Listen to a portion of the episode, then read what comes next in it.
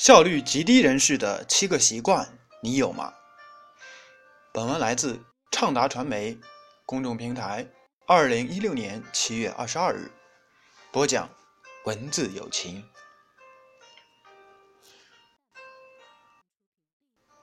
一事无成的人都是相似的，高效的人却各有各的不同。很多时候，做事的效率决定了。一个人能否成功？那些效率极低的人，往往有着一些相同的习惯。对照一下，你有吗？如果想成功，就先戒掉这些坏习惯吧。第一，缺席。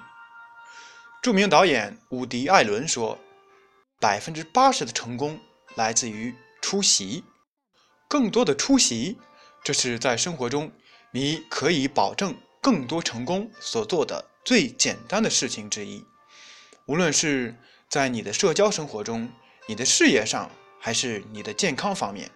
如果你想要改善你的健康状况，一个最重要也是最有效的事情，就是在每次合适的时间出现在健身房里。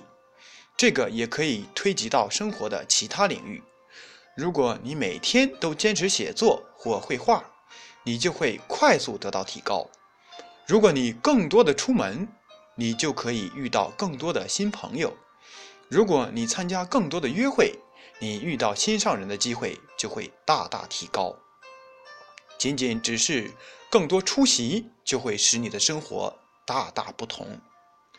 缺席只会让你一事无成。第二。拖拖拉拉，三种摆脱拖拉的方法是：一、吞食青蛙，在一天最开始的时候就完成那些最艰难、最重要的工作。早上良好的开始会让你一天都保持高昂的情绪和积极的动力，这通常会使你这一天都十分高效。二、吃掉大象。不要打算一口吃成胖子，这会使你感到过多负担，以至于产生拖延的念头。把一项工作分为若干可付诸行动的小步骤，然后紧紧关注第一步，直到把它完成。接下来再继续下一步。三、说服自己，这种向导型调整很有效。试一下，花上二十分钟反复默念。在这几天里，我都会十分高效。在这几天里，我都会十分高效。这句话，也许就不会陷入拖拉，或不停刷新那几个你喜爱的网站了。第三，总做无关紧要的事。拖延症的症状，忙于无关紧要的事。为了提高效率，你也许需要某种时间管理方法，比如在一天的开始使用八十比二十法则，也就是帕累托法则。他认为百分之八十的收获源自百分之二十的努力。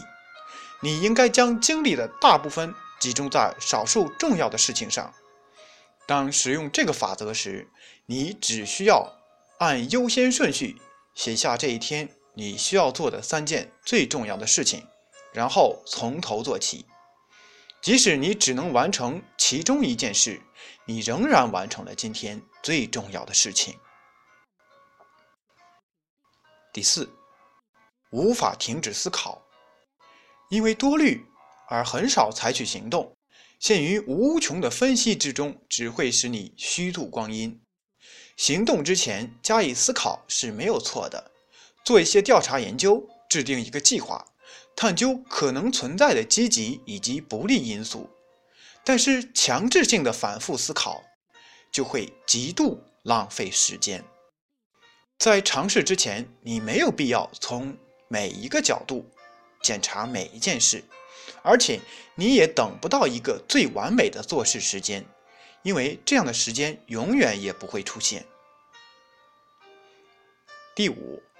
过于消极，当你凡事都从消极方面考虑时，你的积极性就会被大大打击。你会发现到处都是问题和错误，而这些问题是本不存在的。最后，你的所作所为也不存在。可以尝试着培养下凡事从更为积极和乐观的角度思考的习惯，这会对你大有帮助。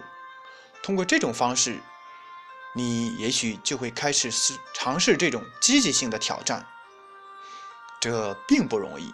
然而，如果你接受了这种挑战，连续七天都只从积极方面思考，你就会突然意识到，你看问题的角度和想法是如此深刻地影响着你对世界的理解和你所得的成果。第六，与世隔绝。人们很难去承认自己的想法不是最佳选择，因此你越来越执着于自己的想法，变得闭目塞听，这会让你很难取得进步。显然，解决方法之一就是打开心胸，开阔视野，从他人和自己的错误中汲取教训，从书籍等资源中获取知识。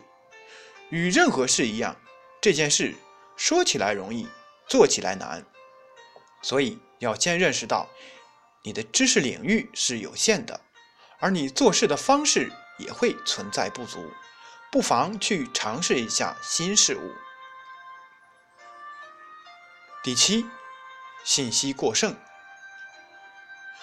如果你让所有的信息都涌进大脑，这当然会导致难以清晰的思考。